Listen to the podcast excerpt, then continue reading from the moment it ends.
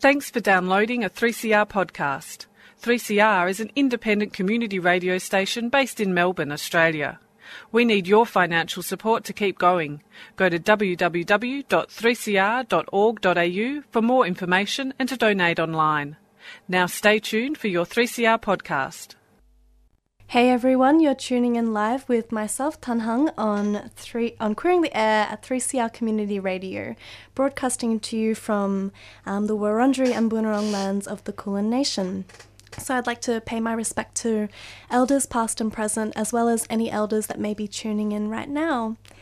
So I've been really excited for this show, lots happening on today, and I'd like to warmly welcome my guests in the studio, Angela and Bex. Hi! Hey! Hi! Thanks so much for coming on. And why are we all here today? Well, been thinking a lot about like QT-POC hair, and so really lucky to have these two guests in the studio, as well as some other people who have shared their ideas and sent in some love letters to their hair, which we will be reading out much later on. So on today, we'll be discussing things from gender performativity, hair care, the differences of being read and identifying, and how this relates to our hair, masculinity and femininity, as well as, of course, how the dynamics of race impact on queer visibility, invisibility when it comes to our hair. But first, we're going to hear from Amina, Raina and Ray as they share their experiences with hair care. I'm Amina. I'm a full-time student at Monash University. In my spare time, I part-time edit for Peril Magazine. I'm involved with a few magazine startups to talk about diversity, difference in Australia, as well as multiculturalism. And I do have a vested interest in third world feminism and self-determination for marginalized peoples. Cool. Thank you for being on the show, Amina. Thank you for having me. So, first thing, can you please describe your relationship with your hair? And maybe describe your hair as well. Sure. Well, I would describe my hair as relatively straight with some waves somewhat. I guess it's a testament to my heritage. My father is Sri Lankan Moor and my mother is Filipino mestiza. So my dad has relatively curly hair and my mom has relatively straight hair. And I think I am right in the middle of that. My hair is pretty thick. I think that is, again, a testament to my heritage. My father has thick hair, my mom has thick hair, and I wear that proudly. I do wear a headscarf, so that's not always on display. My relationship with my hair has changed over the years. I think when I was a child, I had quite different hair to my peers. I used to go to a Filipino school, so my hair was quite obviously different. Like I did not have dead straight hair compared to a lot of Filipino children. So I always felt my hair was a point of difference. But also it made me feel like I was a step further from Filipino-ness in a strange way. A lot of the time I didn't really care for it. I didn't know how to care for it. I don't think I had the means to take care of it, if that makes sense. I feel like my mother maybe didn't have the resources to take care of my kind of hair, which is like a little bit more wavy, and I don't mean that in a mean way. It's just I think the matter of how things turned out. My grandmother tried to get me to oil my hair, which is, I think, a very traditional Sri Lankan thing to do, particularly for women. I didn't particularly like it. I always felt like oil was smelly, and I didn't like the idea I had to wait for that oil to seep in my hair for like an hour. So yeah, I just left that tradition up until a few years ago where I picked it up and I finally decided coconut oil is my friend. I oil my hair a couple of times a week, actually. I used to do it once a week. I think it's up to like 2-3 times now. And so I really like taking care of my hair. I feel like taking care of my hair undoes the damage that has been done to me. Not so much, well, including the physical elements of it, being exposed to harsh conditions, harsh chemicals, harsh products, but also to the damaging ideas of my hair, you know? Like what it means to have your kind of hair. Yeah. So self-care is almost like a reversal of it, or even like a radical resistance to that. Do you feel like whiteness has really impacted on the way you care for your hair throughout like your childhood up until now? Yeah, I feel like it hasn't just changed the way how I view my hair, because I always felt like my hair was deviant. Like my hair did not sit straight, my hair wasn't very, it wasn't tame in the same way that whiteness, like white hair possibly had. But I guess the other part of it is the products that are available to us is dictated by whiteness as well. Yeah. If you think of, the really big corporations and the fact that they can sell these products which are not even suitable perhaps for a lot of people's hair, and we still consume that. One, it makes you, well, not just it makes you feel like your hair is substandard and it's not tame enough, but also it's actually damaging for your hair. I try to limit my use of those products now. I make my own shampoos. I make my own conditioners. I try to listen to my mother's recipes. Before, she used to use, I guess, shampoos and conditioners as we know it. She speaks of ingredients and recipes that she used as a child, that my grandmother used as a child. And I try to take that knowledge and apply it in my own hair care, which I think is also good because it's not just, the resistance to the way we care for our hair. I mean, the resistance to what we are told about our hair and the products that we consume. But also, I feel like it keeps the legacy alive of hair care within our own cultures. So alongside the oiling of my hair, which is something that a lot of women in Sri Lanka do, the different recipes of hair masks, or what we would call hair masks now in the Philippines, shampoos, I guess, equivalents to shampoos in the Philippines. I'm talking about the older days. I think it's really nice. I feel like caring for my hair is a really beautiful thing. Yeah, right. And yeah, it sounds really amazing. I mean, does it feel like, one, yeah, you're kind of reclaiming these aspects of your culture, but also does it make you feel more connected to like your mother and your grandmother and like the people that you learnt how to like these kind of ways of caring for your hair from? Yeah, I've always grown up in a diaspora. So my mom and my dad, they left their homelands in search of a better life, obviously. Mm-hmm. But they moved to another global south country. But anyway, that's irrelevant. The point is I grew up in a diaspora. I was born into one. And my relationship with my parents' homelands is by and large mediated and also through storytelling. So I never really fully repatriated. I never went back.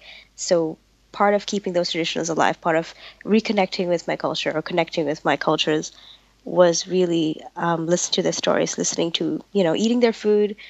Part of that was also hair care. I think a lot of it was hair care. I think there's a lot of elements of hair and how important it is, not just to the way we care for it, but the way how we wear it, the way how, we cover our hair and things like that. I feel like there's a strong connection, especially as someone who lives in diaspora. It also serves as a reminder of where my parents have come from, my history and ancestries. Hi, my name's Raina. My hair is knee length and it's almost black and it's straightish. It's got a bit of a wave to it, but not heaps. I started growing it several years ago. When I was a kid, though, I had long hair. My mum wouldn't let me or my sibling cut our hair. So we had like this absurdly long plait down our back when we were running around as kids. Yeah, and I had really short hair for a while. But yeah, then I've turned back to wanting long hair. And the reason I started getting long was actually because I really hate going to the hairdressers. And I just didn't cut my hair for a while. And then I noticed it was waist length. And I was like, oh, this is nice. I'll see how long it goes. And so it kind of became a bit of a science experiment in not getting my hair cut. But yeah, I like having long hair. I like how excessive it is. Just having absurdly long hair that's completely impractical and weird and just seems really extravagant, and I like that. And also the rest of my body is super hairy, so I thought I may as well match. So hair care tips from you. How do you care for your hair? Well, I used to only use like natural hair products on my hair, like shampoo and conditioner, but I also went through, like I used to use like Indian herbal hair care to wash my hair and stuff as well. But I don't know, like lately I've just been like, nah, blow it. So now I'm like a big fan of Pantene, which is great. I think, yeah, for the past several years, I never had any silicone products in my hair, but now I'm like, silicone all the way, baby. It's really good. Makes my hair not so tangly. Yeah, I think sort of paying attention to your hair and doing what suits like your, like suits your lifestyle, but also suits your hair, and kind of paying attention to that is important. But for me personally, that I really, like silicone products. Really good. It helps get all the tangles out. But, especially because you have long hair. Like, yeah. You feel like that more so. Yes, I think like having like super long hair, it's like really helpful. I always have oil in my hair. Like I'll add oil to it. So before I wash my hair, I'll oil my scalp with a combination of kalonji and castor oil, which is meant to be good for making your hair grow. And I'll oil my lengths with coconut oil. And then I'll wash my hair, and then after, like while my hair is still damp, I'll put olive oil in the lengths. So, yeah, and I think that's been really helpful in preventing split ends. I don't really have... like, in spite of how long my hair is, I really don't have that many split ends, and I thank oil for that. Oiling my hair is something my mum used to do to me when I was a kid. I'm Indian, and I guess oiling hair is pretty common in, I guess, traditional Indian hair care. I don't know, like, I think, like, the best way to kind of, if you want to grow, like, absurdly long hair, like, I think that the best way to do that is to figure out what works and then just keep doing it and ignore your hair for a couple of years. Hi, I'm Ray Ismail. I'm from Perth. I have a very complicated relationship with my hair. I don't know how to describe it except for the very broad label of black hair. I've spent hours poring over what type of hair I have and how it should be styled and how it should be taken care of. It's only recently that I've gone natural and started embracing my natural hair. I've been getting my hair braided since I was 11 years old. And that is a constant thing. Every 2 or 3 months, I would be in braids. I was never in, like, wearing my natural hair, and rarely with natural hair in public after a certain period of my life, which I feel is due to quite a lot of internalized anti-blackness on my part and the politicization of black bodies and black hair. But that's for another time, I guess. Yeah, so sounds like you have a very complicated relationship to it. How long has it been since you've gone natural with your hair? Since February this year, that's when I started wearing my hair naturally and not relaxing it or cutting it or braiding for a very long time.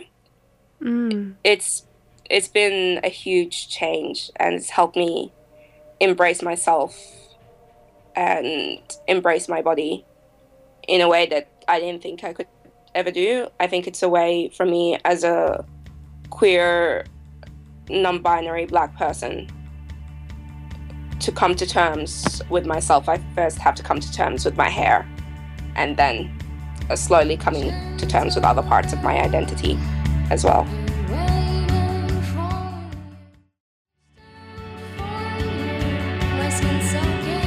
Yeah, so how have you found caring for your hair, like when you had braided hair and now having natural hair?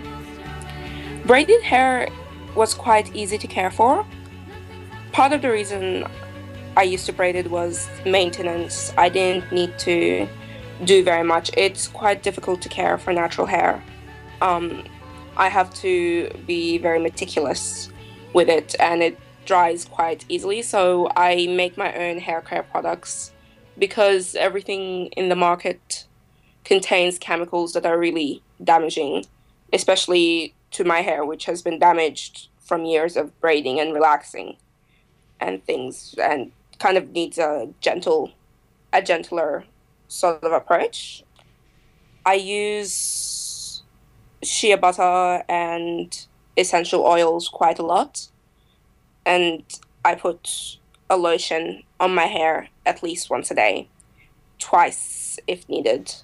And yeah, I make most of my own hair care. Yeah, at home. What is it about making your own hair care as opposed to buying it from the supermarket? Oh, it's fantastic. It's so sustainable, and I feel like I'm going back to my roots. Like, I'm reminded very much of my culture and my aunts and my grandparents making their, like my grandmother and my aunties making their hair care products and using them on my hair long ago in Sudan. I also, because I buy from African shops, and these African shops import their products like shea butter and essential oils and Jamaican black castor oil from Africa, from Jamaica and such, I'm helping give back to communities that use this exportation to sustain them. So it makes me feel like I'm, in some small way, doing something to help. I also feel as if I'm rebelling against the hair care industry, which exploits black women quite a lot. Yeah. So, have you ever like gone through a phase of like perhaps like using supermarket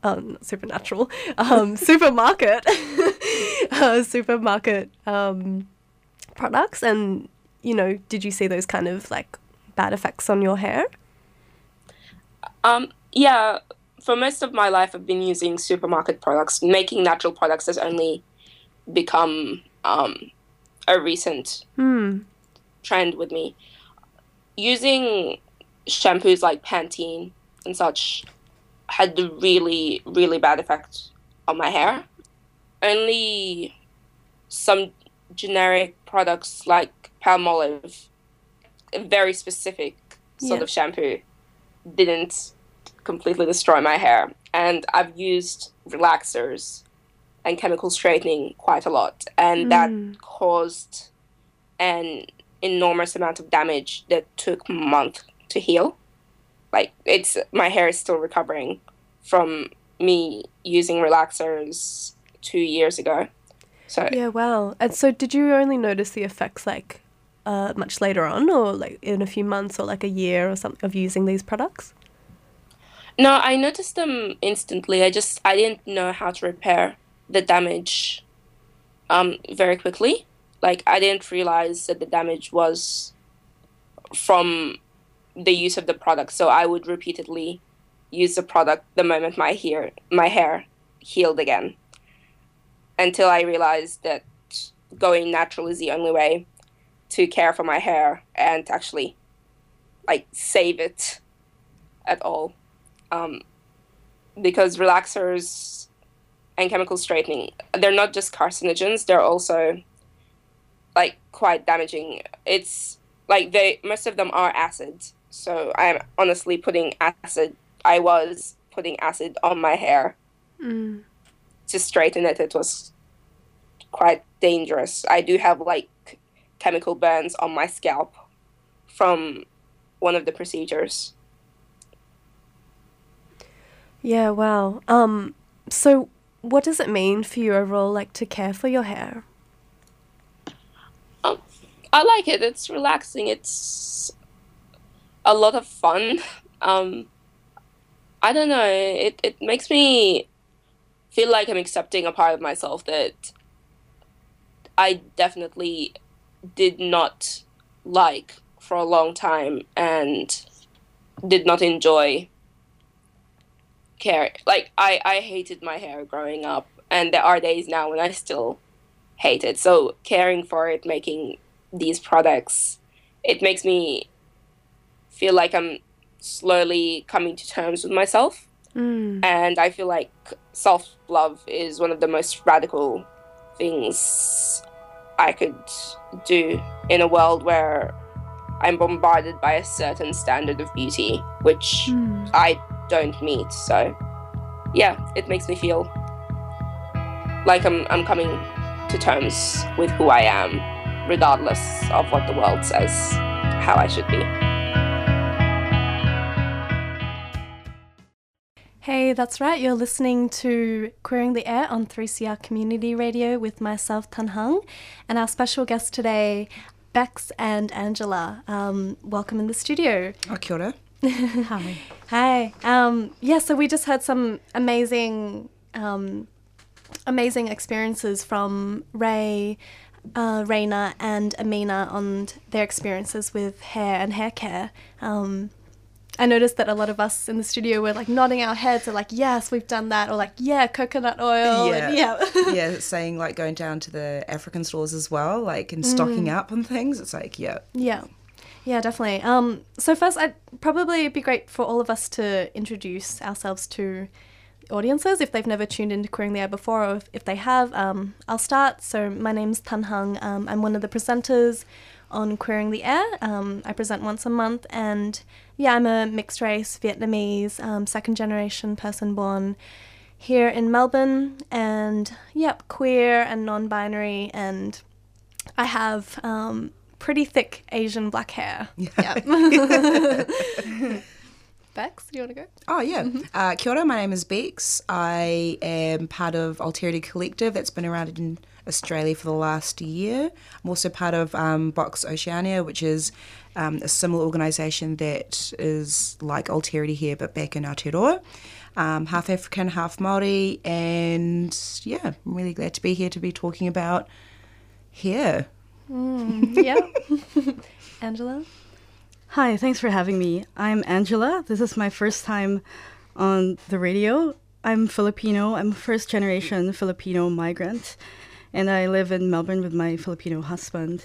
And yeah, I could definitely relate to some of the things that were said earlier, and I'm looking forward to this conversation. Cool. So just to warm us up, we're going to start off by reading out some love letters that contributors sent in to myself. So I'll start. This one's from a friend of mine who's currently overseas. Their name's Yang. So, dear top, which is hair. I just want to stop for a moment and let you know how much I appreciate how you have shaped my life and allowed me to feel comfortable in my own skin. I know that at times we've had a stained and confusing relationship, but I'm really happy with everything we've been through together. You have helped me to make me who I am today and continue to do so. When things get rough for me, you've allowed me to start anew, allowing me to release and express my creativity onto you.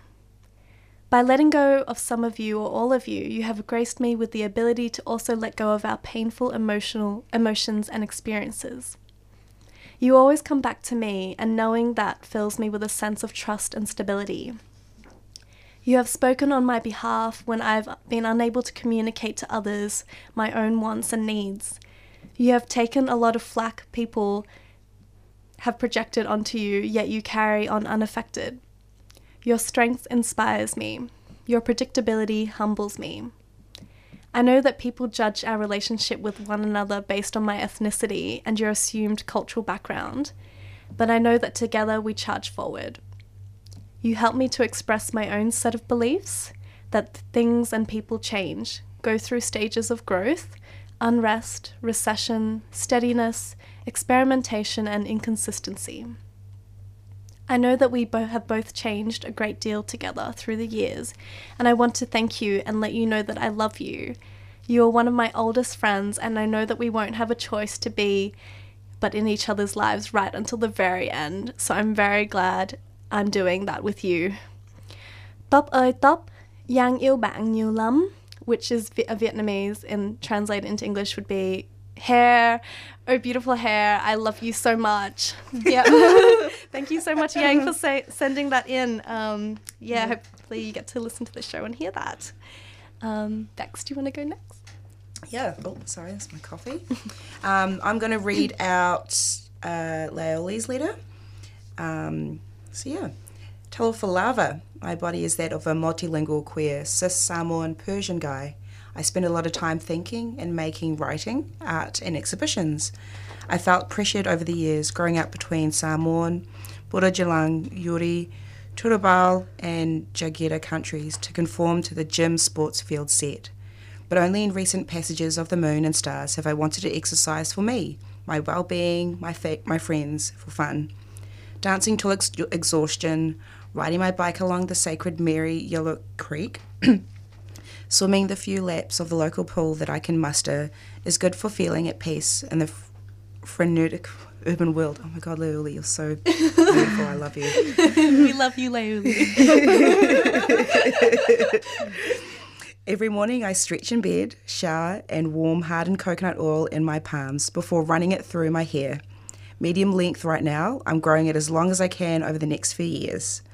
I had long wavy hair to below my shoulders a few years ago, but cut it short in the middle of writing my Francophone literature honours thesis as I felt life while away beside me. Sorry. It's really important for me to grow my hair. Not only is it a resistance to imposed Anglo-Celtic, isn't it? Short hair that cis men of any culture feel pressure to abide by in the settled colony. Long hair is a connection to my ancestors. Cis and trans men have long hair, while women often have short hair in the Samoa of my ancestors. Over thousands of years of ceremony and artful performance of complementary socio-political roles before the interruption caused by livid Victorian-era Christian missionaries. They did their utmost to replace our many spirits and gods with one European god. They have succeeded with most of my people, but many young islander men grow their hair long, especially in urban areas where the Chicano hairstyles are avid inspiration. Each day when I apply coconut oil in my share house in Wurundjeri country, I think of my ancestors, my family and friends, and the life essence we've all come from. Growing my hair long, not caring so much about the appearing feminine or masculine or in the middle, being myself, being real, is all intertwined into daily acts of self-care and love. It's still medium length, but I'm growing it into my long hair as it comes, and I'll keep it that way as many people have done for a long time, to mark the passage of moments and the liminal spaces of relationships through and in our bodies is our primary autonomy. I hope the winds and rains are carrying songs of the good spirits to you amongst the sunshine we have been enjoying. La monuia les sofuia. Leuli.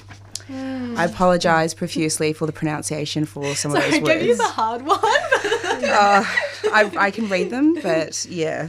Yeah, kia ora. That was really beautiful. Thanks. Beautifully written, yes. And you have another one as well? Oh, yeah, yep. Read out both of them. Yep. This one's also from another good friend of mine who is also another Alterity member, Ripley. They're currently in the US of A at the moment, and they sent this. My hair is loose afro hair. It's wavy and forms in ringlets. It's taken me a surprising amount of time to understand how to care for it in terms of styling and hair products. Currently, it in its short-term normcore non-dyed phase.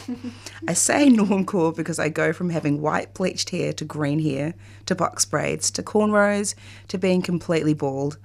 I usually change my hair a lot, but not so much this past year. I've been getting a lot of skin fades, sometimes with lines and trying to grow out the top. So I guess my hair is healthy and forming ringlets pretty easily. I wash it once a week, otherwise it dries out too much and gets frizzy. I only ever comb it after showering if I'm trying to get some faux slick black finger waves looking happening. And if you want to get proper finger waves, which I am too lazy to do, you have to comb and train your hair every day and wear skin tight caps to sleep. I get that now. There's so many references in movies. I would only use 3 products to style my hair and maintain its length. That's coconut oil to moisturise and protect it from the elements, water from the tap to reform the curls, and salt water. I say this because, honestly, the best styling my hair will ever get is from being in the ocean. Ask islanders, and we swear by it. It's the best hair care you'll ever get. It just looks so amazing after you get into the deluxe saltwater soak. Your hair forms perfect curls and looks really healthy and pretty.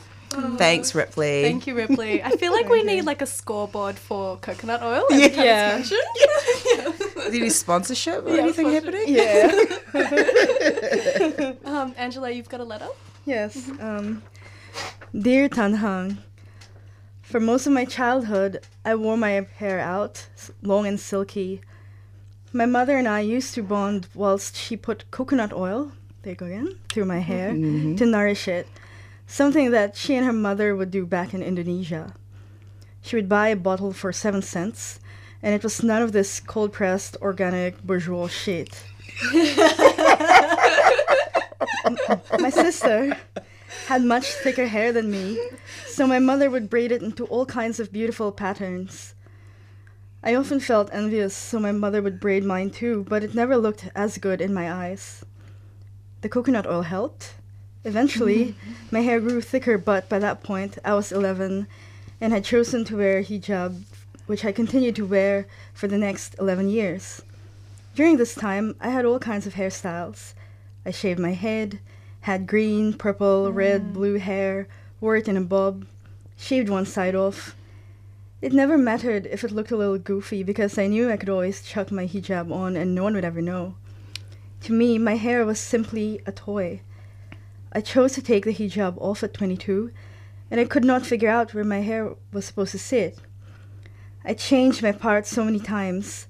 I was disconnected from it, and the first few times in public were terrifying.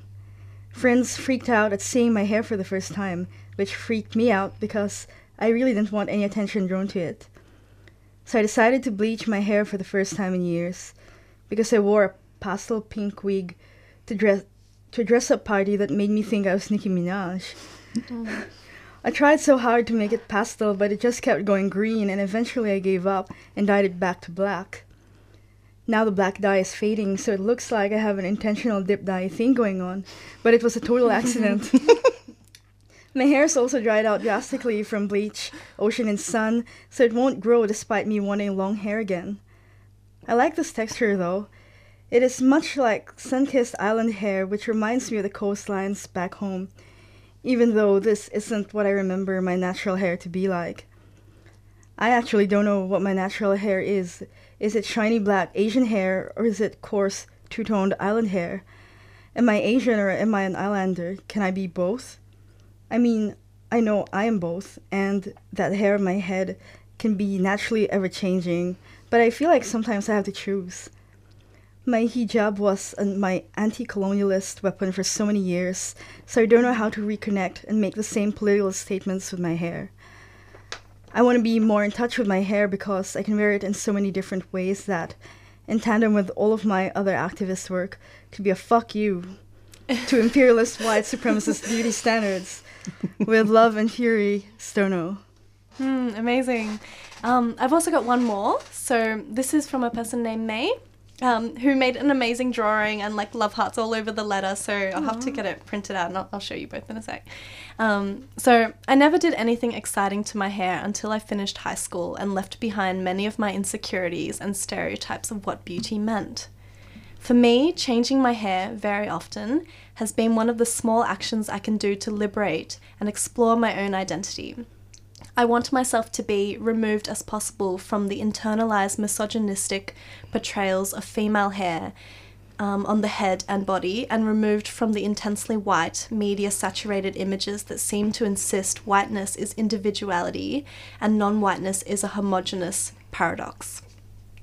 To counter this, one of the first changes I made was to grow all of my hair out and trying to make it all lavish, inky black like my family's. Unfortunately, I was received as a very heteronormative and fetishized as some long-haired mystery from China or Japan or whatever country white people wanted me to be from. And so for the last 4 years, I have dropped my hair shorter and shorter. Micro fringe, micro bob, pixie cut, undercut, bowl cut, etc. I have dropped them all. Oh, I have done them all, sorry. Apparently more androgynous, sometimes more androgynous at times than others, has made me feel safer and more representative of who I am. Yet now, as I understand myself to be performative in my gender and fluid in my sexuality, I finally don't feel scared to be a little more feminine, at least for now. Thank you, May. Interesting. Yeah. Any initial thoughts on any of the letters, or perhaps like your own experiences with hair? Like maybe we can start with your own experiences with hair and queerness. Mm. Hiya. So I just recently, and I say recently as in like 2 or 3 months, got rid of my dreads. Mm. I've had dreads for about 7 years now. They came naturally. Mm. It happened because I went away on holiday, and anyone else with like really thick African hair will understand if you don't do something with it in 2 weeks, it's going to stay that way. Mm. So I didn't bring a hairbrush when I went on holiday, and when I got back, surprise, I got stuck with dreads. It was probably a really good decision for me to keep them as well. It was really annoying when I had them, though, because coming across people that wanted dreads or also had dreads assumed that I deliberately got the dreads as well. So they would talk to me like, oh, how do you maintain yours? I'm like, I don't. Mm. Like, yeah, but do you do any twists? Or I'm like, I don't do anything. Mm. I literally just did not do anything with my hair. I'll put beads in it, and that was about it. I liked it a lot because it was a lot easier to maintain. I have no idea how to deal with my hair. 7 years has kind of reset me on having to do anything. So like hearing about this coconut oil, I'm going to take that on board. Thanks, everyone. Having like dreads for like 7 years as well, like probably like really easy decision, but it did have like a lot of negative feedback in terms of people.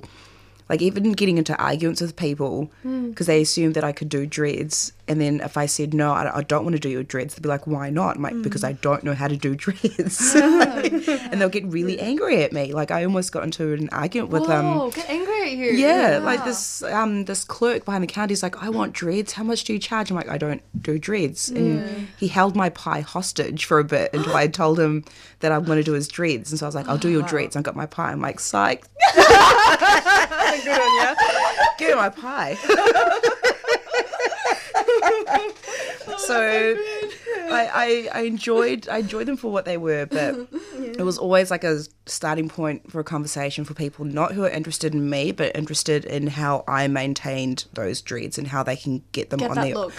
On their own head. Mm. So I'll definitely get them back at some stage, some different colours and stuff, but it's, yeah. Mm, how are you feeling about your hair now? Because you don't have dreads. I have no idea. Yeah. People are like, it looks great. I'm like, good, because I'm not doing anything. I whisper them so quietly. I am enjoying the fact that I have shorter showers because I don't have to wash like 3 kgs worth of hair. I'm enjoying that I can quite easily go out and not have to put them up or anything. Mm. I'm enjoying that they're not covered in food, because I'll like go and get some food and they'll like drip somewhere, let's be honest. I'm also glad that they don't retain, they retain smell and everything else as well. But if I had to be really honest, I miss them. So I like the short hair for a bit, but I'm going to get them back. Yeah.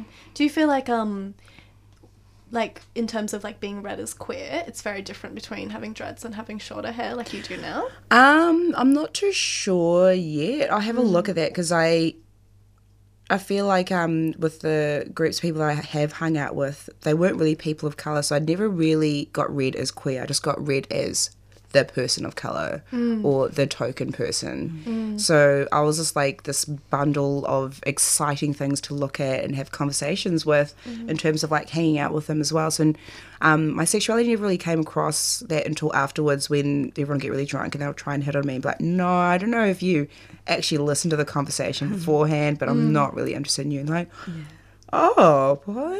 And I was like, yeah, you know that conversation? Yeah, that one. We had that conversation. Yeah, we've had it already. Yeah, it's not going to be changing anytime soon. So, yeah, I found it really difficult, but now having short hair, I haven't, like, really tested the waters strong enough yet, but we'll have a look. We'll see what happens. What about you, Angela? Can't see my hair now, but I'm wearing it short. I've had it short for ever since 2013, but for the longest time I've actually had really long hair, really thick hair, thicker than yours, Tanhang. I know earlier you mentioned that you had thick hair, but I'm like, nah, that's not thick. Yeah, well, that's like actually why I got an undercut to thin it out. Okay, yeah, I got that too. Yeah.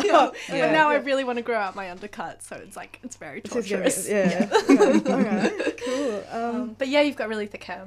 Yeah, I've got real, and it was really obvious when it was much longer. But now that I've cut it short, you don't really see it. And also, I'm wearing a beret, so yeah. And I could really relate to that last letter that you read out, where she talks about femininity and fantasy and projection, and how people would kind of read her as this heterosexual, available. Asian exotic woman who would be willing to kind of play this part of being kind of like a feminine, I read it as like a feminine accessory to your white masculinity, kind of. That's how I understood the letter, and that's kind of how I felt my long hair was received, especially after I came to Australia from the Philippines. And it was quite interesting. So there's this tension in me because in the Philippines, my long, thick hair was not really seen as pretty. I mean, I'm brown, and I had this long, thick hair. And in the Philippines, beauty tends to be associated with light skin. The lighter, the better. The more European or even the more East Asian your skin looks, the better. But kind of like browner skin, not good. Thick hair, not good. Thick hair is seen as messy. It's something that has to be tamed, domesticated. It has to look long and flowy. So, and that's why a lot of Filipinos do relaxing and rebonding, or whatever the new hair straightening tool is these days, because that's what's considered beautiful. And coming here to Australia, I had all these white women friends who loved my thick hair, and they were always telling me, oh, my hair's so limp, my hair's so fine, I wish I could get volume the way you've got volume in your hair. And so I kind of experienced a bit of an ego boost, because they're like, oh wow, white people like my hair, what? You know, and and when I cut it short, the reception was quite interesting, because some people were telling me, like, I had all these, my white friends were like, oh my god, it looks so good on you, short hair really suits you, it looks great, and I kind of felt like, oh, I belong, but then, and I'll kind of unpack that a little later on, why that can also be, whilst even though that sometimes looks innocent, it can also be read as problematic, but I also had some people telling me, why'd you cut your hair? Or your hair's so short now. Like, there was that kind of sense of judgment. Like, would there be like family who would ask, or not? Or just like the experience I was thinking of actually involved this white guy, really nice guy, but I kind of felt like he disapproved of me cutting my hair, and I kind of felt like it was because he was used to being around Asian women that had. You know, like, now that you've cut your hair, what kind of Asian friend are you? Are you going to be this kind of smiley, cheerful sidekick that laughs at your jokes and kind of makes you feel good about yourself and never really challenges you? Yeah. Kind of, so I just, yeah. But I mean, look, I like this guy. I get along with this guy. It's not like we're enemies or anything, but that's kind of how the situation hit me back then. And they wrote this thing on Facebook that's going to not take very long for me to read out, and it has to do with the pleasure of having short hair and how I find that. And I just say, so I noticed that it was usually women, white, young, middle class women, that liked my back then feminine chin length bob, and then my more aggressively short Stefania Ferrario like pixie cuts. Stefania Ferrario is this Italian Australian model with really short hair. And I noticed that hairstylists, mostly edgy white Aussie types, like the challenge of helping me pull off short hair. And so I realized that part of the pleasure of having short hair is sustaining casual friendships and having pleasant conversations with cool, creative white people who like me and my hair. And I felt like in participating in the process of acquiring a quirky haircut, I'm accessing a fleeting sense of belonging, a fleeting sense of community, and I realize that community is made possible by consumerism. So it's limited by the amount of cash one can cough up, predicated on how long pixies will dominate the celebrity and fashion scene. as marginal as that may be, So there's definitely, it's not an instant pleasure, I feel, to be complimented on how one wears one's hair. And I think the letters, and I think that this, you sharing your experience kind of points to that as well. Yeah. Yeah. I think my own experiences with, like, the thing is, like, I'm trying to grow out my hair at the moment, and I've always had really short hair and my hair grows really slowly, but I'm kind of trying to grow out my hair not in, like, this kind of, like, it's not that straight, and I don't wash it that much, so it's a little bit messy.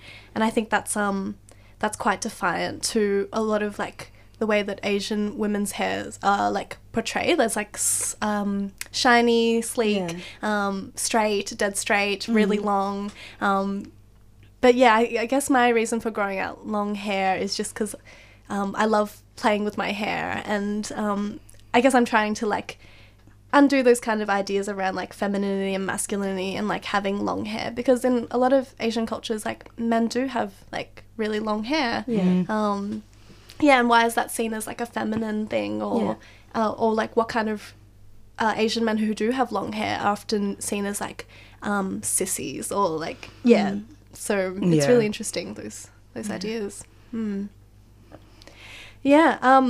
So I guess I'm also interested to hear more about, like, in terms of, like, queer visibility and invisibility. Any of you have ideas on that?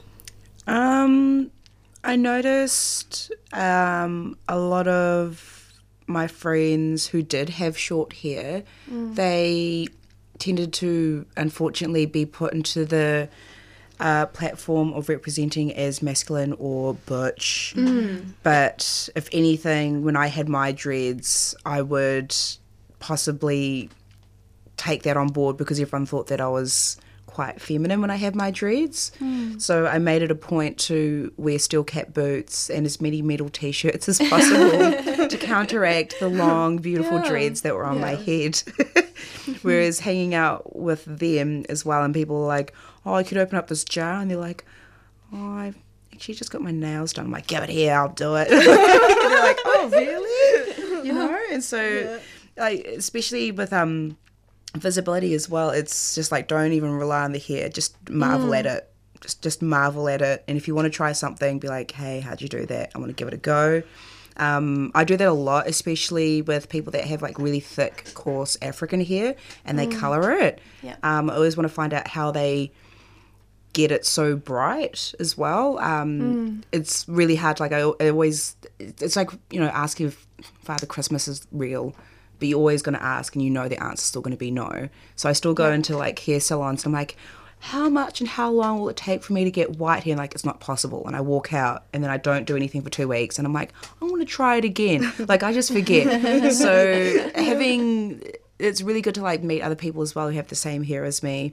But then also, like, especially if they're in the queer scene as well, like, it's really opened up my eyes. Just don't rely on the hair. In fact, don't rely on anything pretty much. But I think that's the reason why I've got short hair as long as I have now, because I've been hanging out with, like, 3 other people that have short hair. Alterity Collective. So, we've all got short hair now, and I'm just like, yes, I'm loving it. It's so good. Yeah. What about you, Angela?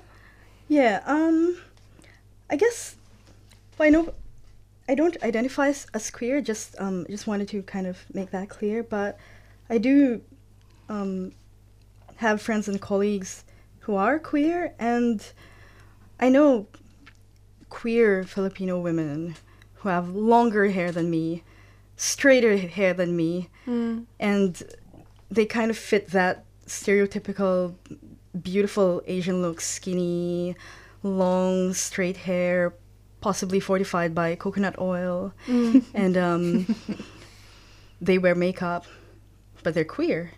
They're openly queer. But I don't think that that's what people see when they look at them. And I personally would not have thought of it when I first, I didn't think it at first when I first met them. And so I kind of asked myself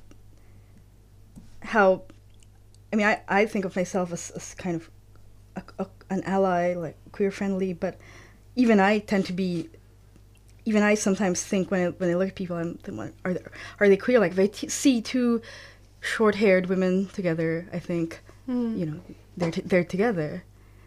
But that doesn't necessarily mean, I guess, that they are. Or yeah, I noticed that, like, when I'm walking through the city, there's lots of like there'll be like a person with really short hair holding hands with a person with really long hair, but actually in Vietnamese culture, like you always see the women holding hands anyways, like down the street, so you're always like locking hands, and he's like, oh well, they're holding hands, but they could be dating, but I just don't know. But I find that, like, with white people or white queers who have like particular cuts, like undercuts, or I was gonna just say that it's very clear that, you know, they're making a statement, oh, I'm queer, I'm a lesbian, whatever. But like if a person of colour has like those kind of hairstyles, it's so different. It takes like longer for people to like be like, oh, are they? Especially because your hair texture, it varies as well. Like I noticed that other people that did the side shaved bits, they looked really cool. And then I did it, and then it kind of grew back. And I noticed that my hair was like doing like tornado swirls. Like it didn't grow one direction. It would grow like in little clusters and stuff. So I just constantly looked like I was sleeping all the time. And I'm like, I can't brush it out because it's just the way that my hair grows. So that failed miserably, but I still do it. I still do it though. Unfortunately, we've run out of time, and I really want to continue this conversation, but maybe we can talk after as well. Hopefully, like, everyone who's listening to Queering the Air has enjoyed the show today. It will be available up as a podcast, not too long, so I'll be putting it up after this. But yes, do tune in to Queering the Air next week, same time, 3 to 4 p.m. And today you've been listening to myself, Tan Hung, joined in the studio by Bex and Angela, chatting to you about hair and cutie pock hair. So hope you've enjoyed it. Any final words? Haere ra. Bye, team. Thank you. Thanks.